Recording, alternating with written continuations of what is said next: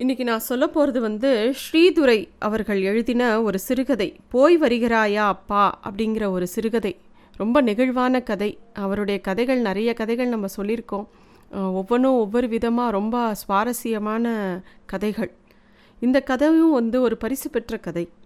இந்த கதை வந்து எப்படி ஆரம்பிக்கிறதுனா சேஷாத்ரி ஒரு சமாச்சாரம் என்று பொழுது விடியும் நேரத்தில் சாரங்கபட்டர் வந்து சொன்னதை கேட்டதும் பகீர் என்றது நேற்று சாயந்தரம் நர்சிங் ஹோமில் அப்பாவின் நிலைமை இழுப்பறியாய் இருந்த பொழுதை விட மனசு இப்போது அதிகமாய் கனத்தது. அதாவது இவங்க சேஷாத்ரிங்கிறவரோட அப்பா இறந்து போயிட்டாரு. நேற்று ராத்திரி வரைக்கும் ரொம்ப கஷ்டப்பட்டு அப்புறம் இறந்து போயிட்டாரு. இப்போ அவங்க இருக்கக்கூடிய வீதி வந்து ஒரு கோவில் பக்கத்தில் இருக்கக்கூடிய ஒரு அக்ரஹாரம். அந்த எப்பயுமே வந்து இந்த மாதிரி ஏதாவது அந்த வீதியில் இருக்கிறவங்க யாராவது இறந்து போயிட்டாங்கன்னா கோவில் மூடுற வழக்கம் உண்டு. அப்புறம் வந்து அந்த பிரேதத்தை எடுத்த அப்புறமா தான் அந்த கோவிலை திறந்து அப்புறம் புண்ணியாவஜனம் பண்ணி அங்கே பூஜையெல்லாம் பண்ணி அப்புறமா தான் எல்லா பொதுமக்களுக்கு சேவை பண்ணுறதுக்கு விடுவாங்க. அந்த மாதிரி இன்னைக்கு என்ன ஆயிடுத்து அப்படின்னா எதுக்காக சாரங்க பட்டர் இவங்க வீட்டுக்கு வந்து சொல்கிறாங்கன்னா கொஞ்சம் சீக்கிரமாக எடுத்துடுப்பா பா காத்தால பத்து மணிக்கு கலெக்டர் பெருமாள் சேவிக்க வரார். ஏன்னா பிரேதம் எடுத்தப்புறம் தான் நாங்கள் மித்த பூஜையெல்லாம் பண்ண முடியும் அப்படின்னு அவர் சொல்கிறார் இவர் மனசில் பல விஷயம் ஓடுறது. அவன் அப்பா எண்பது வருஷ காலம் வாழ்ந்து ஒவ்வொரு நொடி பொழுதும் இவருக்கு நண்பனா வழிகாட்டியாக இருந்த அப்பாவை அவசர அவசரமாக அப்புறப்படுத்தணுன்னா எ- எவ்வளோ மனசு கஷ்டமாக இருக்கும். அக்ரஹாரத்து வீட்டிலலாம் வந்து எப்பயுமே காலையில் ஒரு பணம் விழுந்தால் சாயந்தரத்துக்குள்ளே எடுத்துடணும். இல்லைன்னா மறுநாள் அதாவது மாலையில் மறுநாளுக்குள்ளே அந்த பிரேதத்தை எடுத்துடணும். ஏன்னா கோயிலோட அன்றாட பூஜைகள் எதுவும் நிற்கக்கூடாதுன்னு எல்லாருமே கவனமாக இருக்கக்கூடிய ஒரு விஷயந்தான் இது. ஆனால் இவங்க வீட்டில் இப்போ வந்து இன்னும் சீக்கிரமே எடுக்கணும்னு சொல்கிறது வந்து இவருக்கு துக்கமாக இருக்குது ஒரே பிள்ளை இவர் தான் கொல்லி போடுற வேற்றியவரும் இவர் தான் உறவுகள்லாம் வரத்துக்கெலாம் காக்கணுங்கிற அவசியம் கூட கிடையாது. கலெக்டர் புண்ணியத்தில் இப்போ எல்லாமே தலைகீழாக கொஞ்சம் சீக்கிரமாக எல்லாம் நடக்கணும் நடக்கணும்னு சொல்கிறது கேட்கும்போது என்ன பண்ணுறதுன்னு இவருக்கு தோணலை. என்ன பண்ணுறதுன்னு யோசிச்சுட்டு இருக்கார் அப்போ தான் அவள் அப்பா வழக்கமாக சொல்கிற ஒரு கதை ஞாபகம் வருது. அவள் அப்பா வேடிக்கையாக ஒரு கதை சொல்வா டே சேச்சா பாடகட்டி சாமண்ணான்னு அந்த கதை தெரியுமா உனக்கு? அப்படின்னு அந்த கதையை ஒரு ஆயிரம் தடவை சொல்லியிருப்பார். எப்போ சொன்னாலும் அந்த கதையை கேட்க அழுக்கவே அழுக்காது. அந்த கதைன்னு சொல்ல முடியாது கதையெல்லாம் நிஜம்னே சொல்லலாம். அது நடந்து அந்த கதை நடந்து ஒரு ஐம்பது வருஷத்துக்கு மேலே இருக்கும். அவள் அப்பா அப்படி தான் ஆரம்பிப்பா. இந்த ஊரில் சாமண்ணா சாமண்ணான்னு ஒருத்தர் இருந்தார்.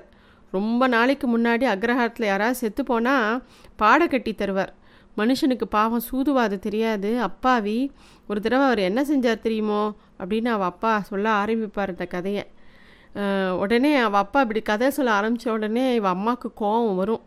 அப்பா பாகவத புராணம் படிக்க பிள்ளையாண்டா கர்மஸ்ரத்தையாக கேட்குறான் அப்படின்னு நொடிச்சுப்பா அவள் அம்மா. ஏன்னா இந்த மாதிரி ஒரு அச்சானியமான ஒரு விஷயத்தை வீட்டில் பேசுறதுங்கிறது பெரும்பாலும் பெண்களுக்கு பிடிக்காது.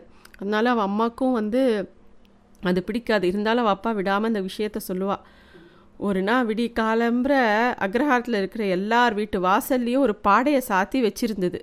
சொல்லும் போதே அட்டகாசமாக சிரிப்பார் அவள் அப்பா. இவராலையும் சிரிப்பை அடக்க முடியாது. அப்புறமா கொஞ்சம் நிறுத்திட்டு அவள் அப்பா திருப்பியும் தொடர்வார். ஏன் இப்படிப்பட்ட காரியத்தை பண்ணினேன்னு எல்லாரும் விசாரித்த போது சாமன் நான் சொன்னார் ஒரு பதில். பாரு நான் வடதேச யாத்திரையாக கிளம்ப போக போகிறேன் நான் ஊர் திரும்புறதுக்குள்ளே யார் யார் வீட்டில் பாட தேவைப்படுமோ தெரியாது. அதனால் அக்ரஹாரத்தில் இருக்கிற நாற்பது வீட்டுக்கும் தலா ஒவ்வொன்றும் செஞ்சு வச்சுட்டேன். தட்சணை கூட அப்புறமா வாங்கிக்கிறேன் அப்படின்னு சொல்லிட்டு போயிட்டே இருந்தார். அப்படின்னு சொல்லிட்டு திருப்பியும் பயங்கரமாக சிரிப்பாராம் அப்பா. அப்பா காலத்து சாமண்ணா மாதிரி இப்போ யாராவது இருந்து ரெடிமேடாக பாழை கட்டி வச்சு கொடுத்தா கூட பரவாயில்லன்னு தோணிடுது இன்னைக்கு இவருக்கு. ஏன்னா இப்போ எல்லாத்தையும் உடனே பண்ணு உடனே பண்ணுன்னு சொன்னால் எங்கே எல்லாத்துக்கும் ஆளுக்கு போகிறது இவா இவங்க வீட்டு வாத்தியார் செல்லப்பா இப்போ தான் செங்கல்பட்டுலேருந்து பஸ்ஸில் வந்துட்டுருக்கார் பாட கட்டுறதுக்கு அவருக்கு ஒரு கூட்டாளி இருக்கான் முனியாண்டின்னு பேர். அவன் கம்பு ஓலையெல்லாம் எடுத்துட்டு ஆட்டோ ஏறிட்டான் அப்படிங்கிறதையும் அவர் சொல்லிட்டார். கூடத்தில் கண்ணாடி பொட்டியில் படுத்துட்டு அவள் அப்பா திருப்பியும் அந்த சாமண்ணா கதையை இன்னொரு தடவை சொல்ல முயற்சி பண்ணுற மாதிரி இவருக்கு அவள் அப்பாவோட முகத்தை பார்க்கும்போது என்னமோ அப்படியே சொல்கிற மாதிரி தோன்றது. க- கஷ்டப்பட்டு அப்பா முகத்தை பார்க்காம மூஞ்சியை திருப்பிக்கிற. வாசலில் நிழலாடியது. வாசலில் பார்த்தா கோவிலோட எக்ஸிக்யூட்டிவ் ஆஃபீஸர் நிற்கிறார் எல்லாருக்கும் ஒரே கவலை ஏன்னா கலெக்டர் வந்து பெருமாள் சேவிக்க வரார் அப்படின்னா இந்த வீட்டில் இருக்கிற எல்லா விஷயமும் சீக்கிரம் நடக்கணுமேனு எல்லாருக்கும் கவலை. தெருமுனையில் தெரிஞ்ச ஜீப்பில் வருவாய்த்துறை அப்படின்னு போட்டிருந்தது. அப்போ டிரைவர் பக்கத்தில் ரொம்ப தவிப்போட ஒருத்தர் உட்காந்துருந்தார் அவர் தாசில்தாராக தான் இருக்கணும். ஏன்னா அவங்கவுங்களுக்கு அவங்கவுங்க கஷ்டம். அப்போ வந்து வந்திருக்கிற இவர் கோவில் ஆஃபீஸர் வந்து கொஞ்சம் கோஆப்ரேட் பண்ணுங்கள் சார் கலெக்டருக்கு திடீர்னு ட்ரான்ஸ்ஃபர் ஆர்டர் வந்துடுச்சான் சாயந்தரமே கிளம்பணுமா? நம்ம ஊர் பெருமாள் மேலே அவருக்கு ரொம்ப அலாதி பக்தி சார் அப்படின்னு அவர் சொல்ல இவரும் வந்து என்ன பண்ண பதில் சொல்கிறது இதுக்கு போய் கவலைப்படாதீங்க சார் எட்டு மணிக்கெலாம் எடுத்துடுறோம் அப்படின்னு இவரும் சொல்கிறார் ஒரு நாளில் ரெண்டு வேலையும் தன் கோவிலுக்கு வந்து சேவித்து தினமும் வேதமும் பிரபந்தமும் ஓதி அப்பாவை சீக்கிரமே கிளப்புறாரு இந்த பெருமாள் அப்படின்னு இவருக்கு தோன்றது அந்த கோவிலை பார்த்து. இன்னொரு பக்கம் வாத்தியார் செல்லப்பா வீட்டுக்குள்ளே வேகமாக நுழையிறார். சேஷா நீ சீக்கிரம் போய் ஒரு முழுக்கு போட்டு ஈர வஸ்திரத்தோட வாப்பா. முனியாண்டி வந்தானா? இன்னும் பத்தே நிமிஷத்தில் ரெடி பண்ணிவிடுவேன் என்னவோ போ நல்ல மனுஷன். அவரோட அவரோட காரியத்தை இப்படி அவசர அவசரமாக அறகுறையாக பண்ண வேண்டியதாக இருக்குது எல்லாத்துக்கும் எல்லாத்தையும் நான் ஜல்தியாக முடிச்சிடுறேன்ப்பா. சீ சீக்கிரம் குளிச்சுட்டு வா சேஷா அப்படின்னு சொல்லிட்டு வேகமாக தன்னோட செல்ஃபோனில் ஏன்பா முனியாண்டி எதுக்கு லேட் பண்ணுற அடுத்த அஞ்சு நிமிஷத்தில் நீங்கள் இருக்கணும். அப்படின்னு அவர்கிட்டையும் ஏதோ ஒரு இன்ஸ்ட்ரக்ஷன் கொடுத்துன்னு போயிட்டே இருக்கார் அந்த வாத்தியார். அம்மா மட்டும் உயிரோடு இருந்தால் அப்பாவுக்கு இப்படி அவசர அவசரமாக காரியம் செய்கிறத பார்த்தா கண்ணீர் வடிச்சிருப்பா. இருந்தாலும் என்ன பண்ணுறதுன்னு நினச்சிட்டு இந்த சேஷாங்கிறவர் கிணத்தடியில் போய் அவரோட மனைவி தலையில் ஜலத்தை ஊற்ற அவரோட மனைவி பேர் சுசீலா. அவள் வந்து தண்ணி ஜலத்தை விட தண்ணி சொட்ட சொட்ட வீட்டுக்குள்ளே வரார். இந்தாப்பா சேஷா பவித்திரத்தை போட்டுன்னு இப்படியே உட்காரு அப்படின்னு சொல்லி அவரை உட்காத்தி வச்சு அவர் பாட்டுக்கு மந்திரத்தை சொல்ல ஆரம்பிக்கிறார். கவுண்டின்ய கோத்திரஸ்ய சந்தான கோபால சர்மனகா அப்படிலாம் சொல்லிட்டு மமன்னு சொல்லு மமன்னு சொல்லுங்கிறார். இவர் மமன்னு சொல்கிறார் இல்லாட்டா வாத்தியார் அவரோட அப்பாவுக்கு காரியம் பண்ணுற மாதிரி ஆகிடும் அவர் அப்பா செங்கல்பட்டு வேதாச்சலம் இப்போவும் தொண்ணூத்தஞ்சு வயசில் பழுத்த பழமாக கண்ணாடி போட்டு போட்டுக்காமையே தினமணி வாசிச்சுட்டு இருக்கிற வாத்தியார். மமன்னு சொல்கிறதுக்கு இன்னும் அவருக்கு நிறைய காலம் இருக்குது அப்படின்னு இவருக்கு தோன்றுறது. கிளம்ப கிளம்பி ஆயிற்று கிளம்பி ஆயிற்று சாஸ்திரத்துக்கு நாலு தப்படி தூரம் இவரோட நண்பர்கள்லாம் சுமந்துட்டு வர அவள் அப்பாவை அந்த வண்டிக்குள்ளே ஆம்னி வண்டிக்குள்ளே ஏற்றிடுறா அப்பா மீதி வச்சுருந்த இடத்துல ஒண்டின்ட்டு வண்டியும் கிளம்புறது.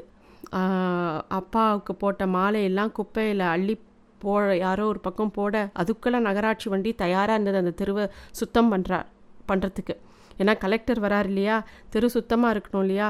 அதனால் எல்லாரும் அந்த இடத்துல வேக வேகமாக வேலைகள் பண்ணுறாங்க அப்படியே அந்த ஆம்னி வண்டியில் போகும்போது நிறைய விஷயம் இவருக்கு மனசில் தோன்றுறது தேரடி தெரு தான் அந்த ஊரில் தீவுத்திடல் கருணாநிதி எம்ஜிஆர் மாதிரி பெரிய பெரிய ஆட்கள்லாம் மேடை ஏறுற இடம் அதுதான்.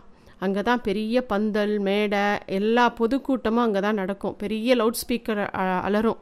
ஏழே முக்காலுக்கெலாம் அம்மா இலையில் சாதம் போடுறதுக்கு ரெடியாக இருப்பாள் ஆனால் இவ அப்பா வந்து எருனா தண்ணியை குடிச்சிட்டு வாடா பயல அப்படின்னு இவரை கூட்டின்ட்டு தேர்நிலை க பக்கத்தில் இருக்கக்கூட பக்கத்தில் இருக்கக்கூடிய ஒருத்தன் வந்து மணல் போட்டு வேர்க்கடலை வறுத்துன்னு இருப்பான். அவன்கிட்ட கொஞ்சம் வாங்கி இவன் கையில் கொடுத்துட்டோ இங்கே பாருடா அதோ பாருடா எம்ஜிஆர் அப்படின்னு இவரை தூக்கி தோல் மேலே வச்சுட்டு காமிப்பாரான் சின்ன வயசில் வந்து தன்னோட தோல்லையும் அதுக்கப்புறம் மனசுலேயும் சுமந்துட்டு இருந்தவோட அப்பாவோட இதோ இந்த ஆம்னி வண்டியில் கடைசியாக அவரோட போயிண்டே அவர் கையை நீவி விட்டுண்டே போகிறார் மின்பயான பூமி வந்துடுத்து.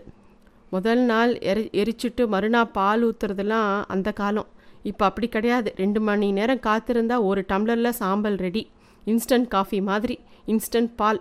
நேரடியாக மயானத்துக்கே வந்து வாய்க்கரிசி போடுற உறவுக்காராக தான் இப்போ ஜாஸ்தியாக போயிட்டான் அங்கே சுசீலா பொறுப்பில் வீட்டை சுத்தம் பண்ணி வீட்டை அலம்பி விடுறதுக்கு வேலைக்காரி தாயம்மாவும் உதவியாக வரேன்னு சொல்லியிருக்கா. சமையலுக்கு ராமுங்கிறவர்கிட்ட ஒரு இருபது இருபது இருபத்தஞ்சி பேருக்கு சாப்பாடு சொல்லியாச்சு. ஏதோ ஒரு சிம்பிளாக ஒரு வத்த குழம்பு சாதத்துக்கு சொல்லியாச்சு. அம்மா இறந்து போன அன்னைக்கு யோசித்து பார்த்தா அப்பா எதுவுமே சாப்பிடாத நினைவுக்கு வந்தது. கோச்சிக்காதப்பா எனக்கு பசி தாங்காது. பிரசாதமூர்த்தின்னு நீ தானப்பா எனக்கு பேர் வச்ச? அப்படின்னு சொல்லிட்டு இவர் சாப்பிட்ட ஞாபகம் கூட இருக்குது முதன் முதலாக அப்பாவோட ஒரு இடத்துக்கு போய் அவர் இல்லாமல் வீட்டுக்கு திரும்பி வந்தாகி விட்டது. கலெக்டர் பெருமாள் தரிசனம் முடித்து கிளம்பி விட்டார் போல இருக்கிறது. தெருவே சுத்தமாக இருந்தது. பெருமாள் கோவில் கோபுரத்தை ஒரு முறை பார்த்துவிட்டு வீட்டினுள் நுழைந்தேன். எனக்கு பசிக்கல சுசி. வந்திருக்கிறவங்களை எல்லாம் சாப்பிட சொல்லு என்று கூறிவிட்டு கட்டிலில் என் உடலை கிடத்தினேன். அப்பா இல்லாத வீடு. பிதுங்கிய கண்ணீரை துடைத்துக் கொள்கிறேன். அப்பாவுக்கு நான் அழுவது பிடிக்காது. எழுந்து சென்று ஏசியை போட்டுவிட்டு மறுபடியும் படுத்துக்கொண்டேன்